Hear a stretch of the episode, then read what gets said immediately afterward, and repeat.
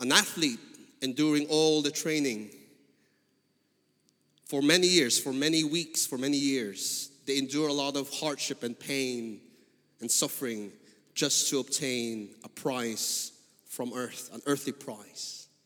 How much more? How much more should we long to pursue and endure whatever hardships may be associated with the discipline so that we may achieve a heavenly, eternal reward? No greater reward is there than to be closer to our God. More than the blessing, we want the one who blesses. More than the gift, we want the giver. The disciplines that we are talking about allows us to be in a position to draw near to God. Tonight we'll talk about celebration. When I hear the word celebration, especially in this season, I think about the World Cup goal celebrations how people do a lot of things to celebrate their goals, and how people coming from that nation celebrate with the people scoring the goal. You have people raising up, pointing to the heavens, people sliding on the pitch, people doing somersaults and stuff. And some of the people obviously try to attempt to copy them. Not the somersaults, I don't think. Makes me wonder how do we actually celebrate God? And when you talk about celebration, there is always an element of joy. Look around you. Is there joy in the face of the person beside you? Probably this message is for each and every one of us so that we may be more joyful in our journey with God. I heard somebody say joy is putting Jesus first, others next, and you last. I think that's helpful. J O Y, Jesus, others, you. You put other people first. But more importantly, you put Jesus first. But I think there's more to joy than that. There's more to joy than that. Jesus, in all of his time on earth, was an example of joy.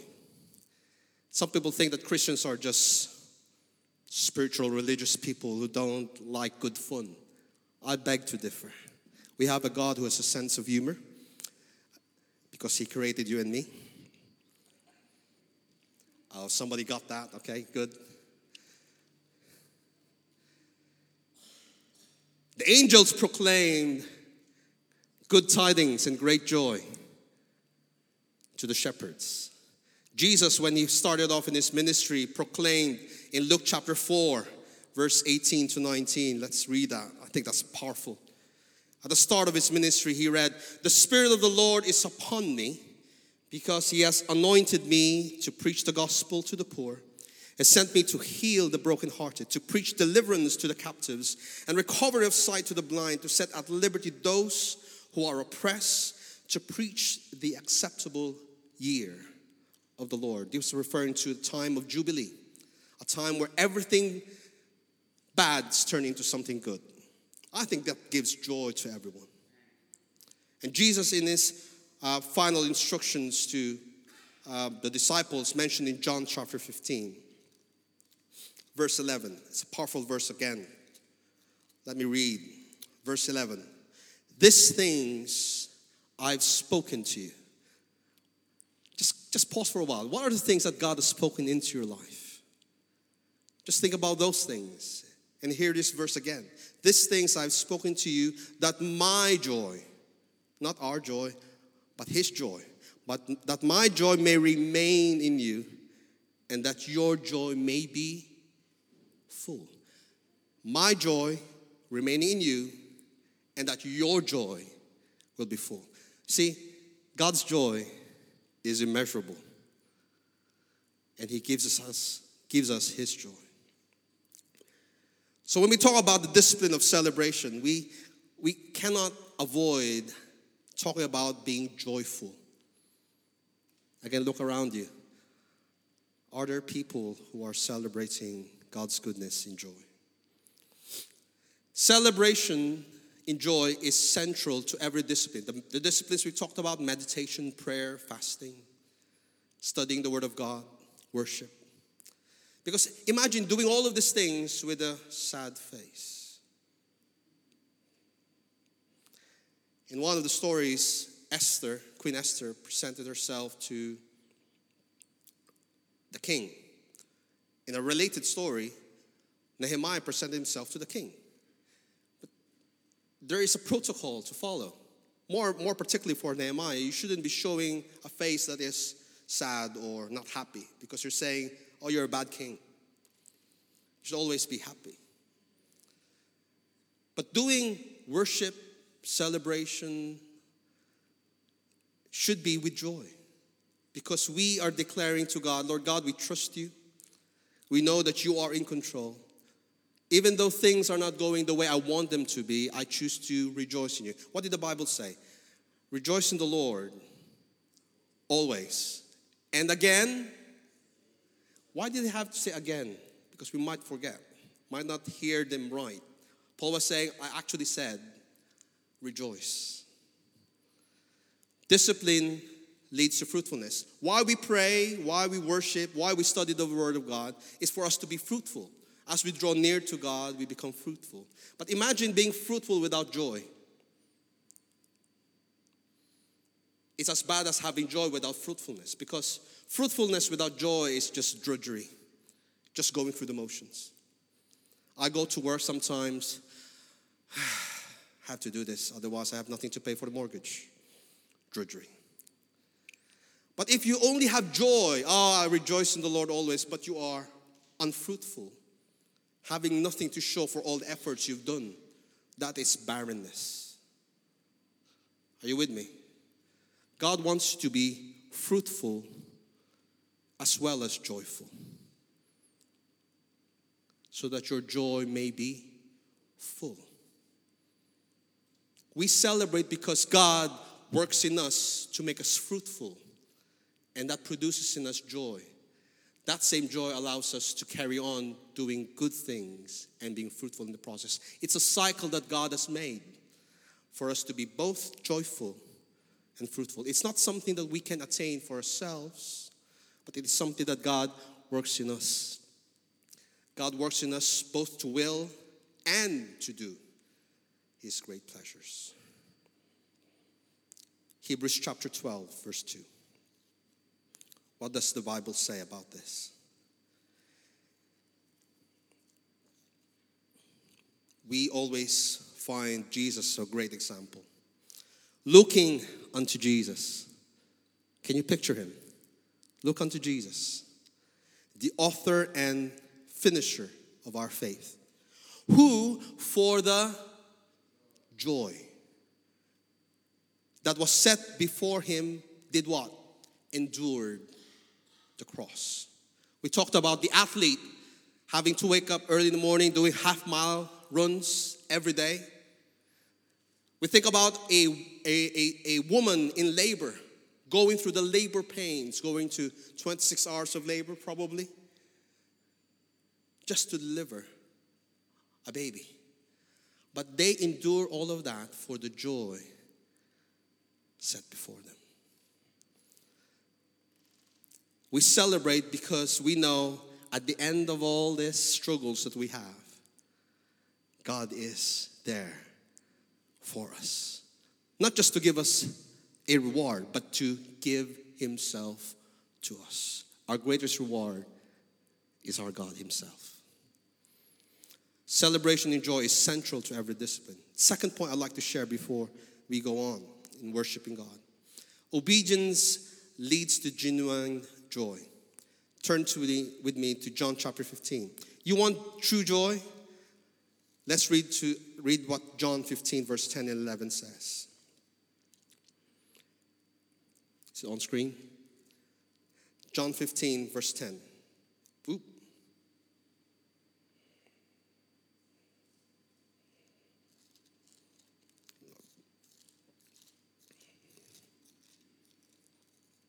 What does it say?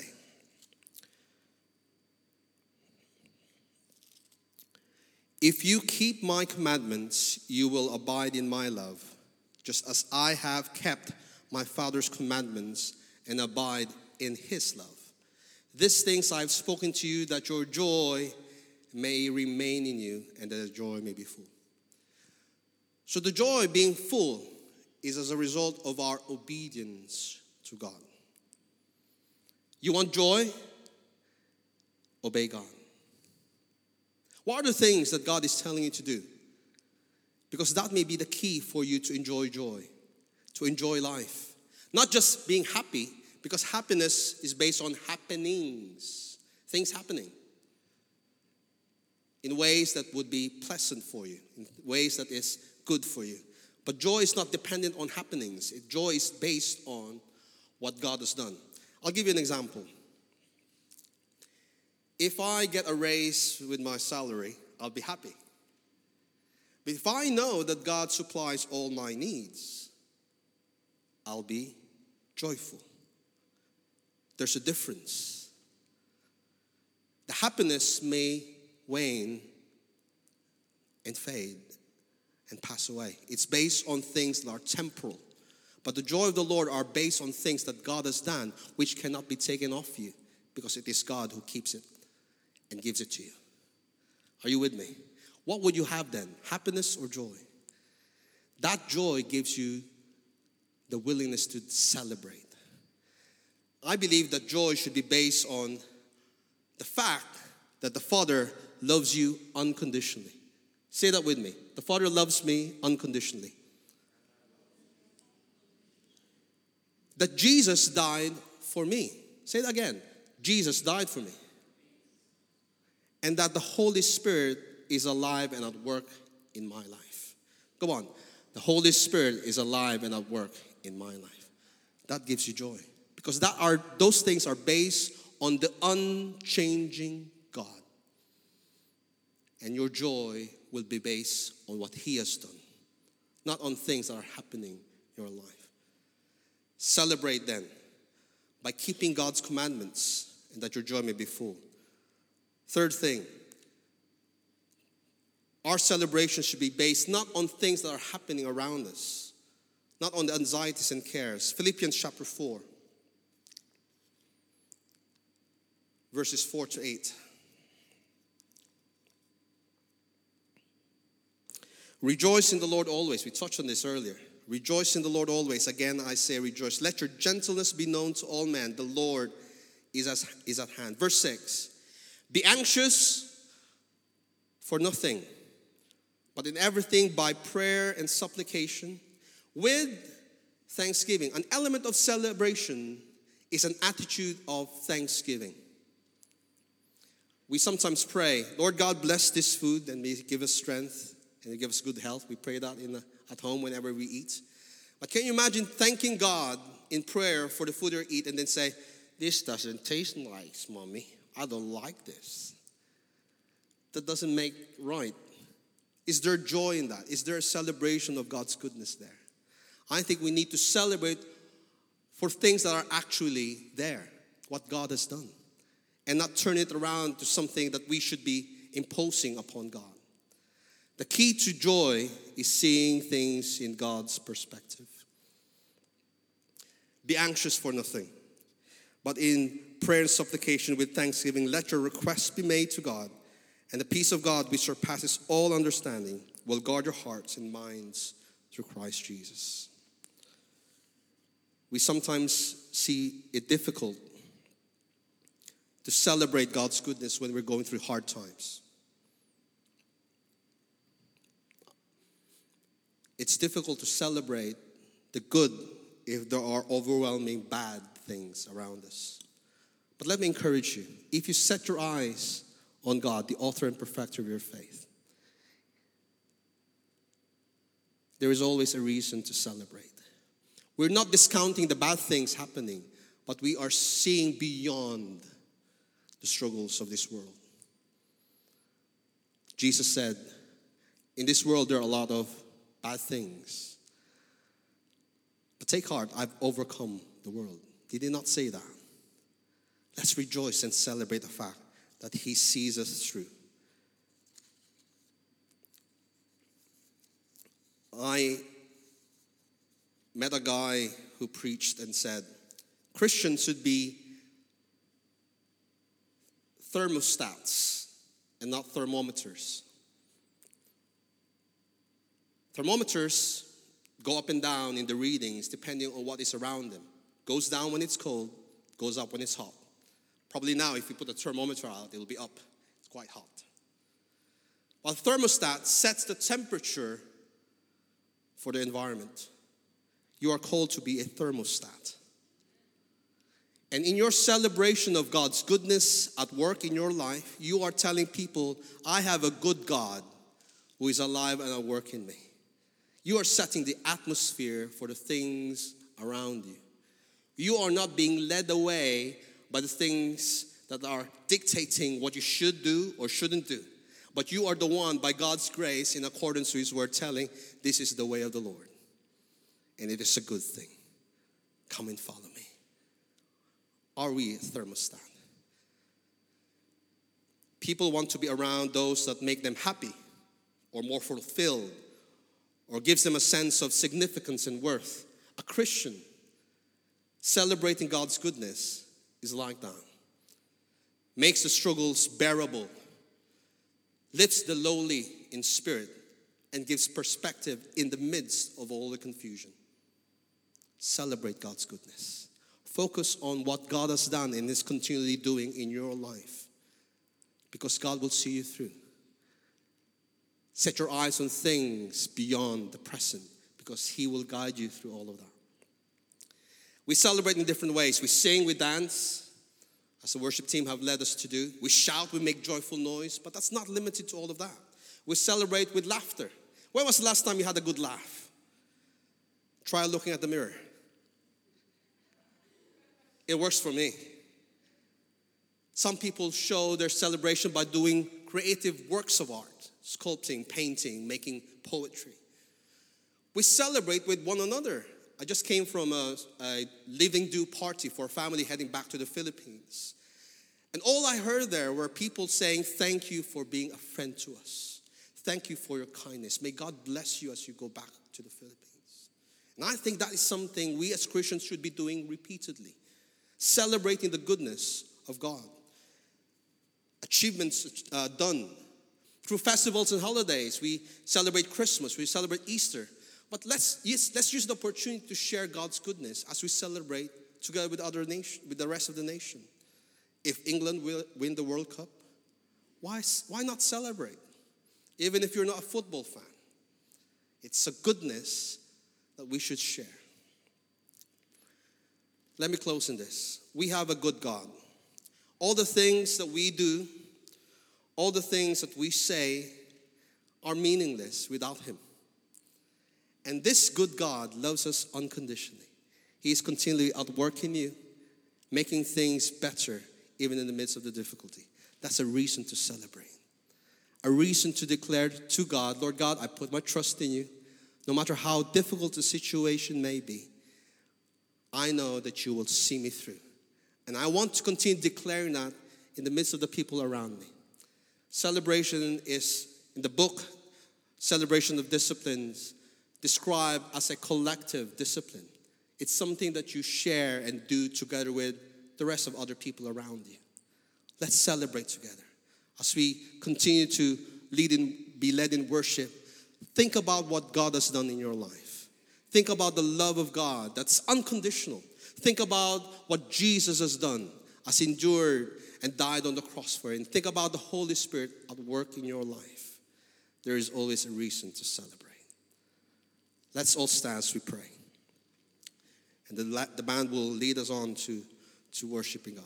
Lord God, we set our eyes on you, not on the things that take away our joy, not on the things that take our focus away from you, the author and perfecter of our life. Lord God, we set our eyes on you. What you have done and what you continue to do in our lives. For you are a faithful God, you are a loving God. Even in the midst of all the struggles, Lord God, there is reason to celebrate because you are unchanging. You deserve our praise. You deserve our thanksgiving because you have been faithful every single time we declare we will be a people that will celebrate you and your goodness. Let it start from me. Let it start from this place and let it flow for all people to know God is good. Amen.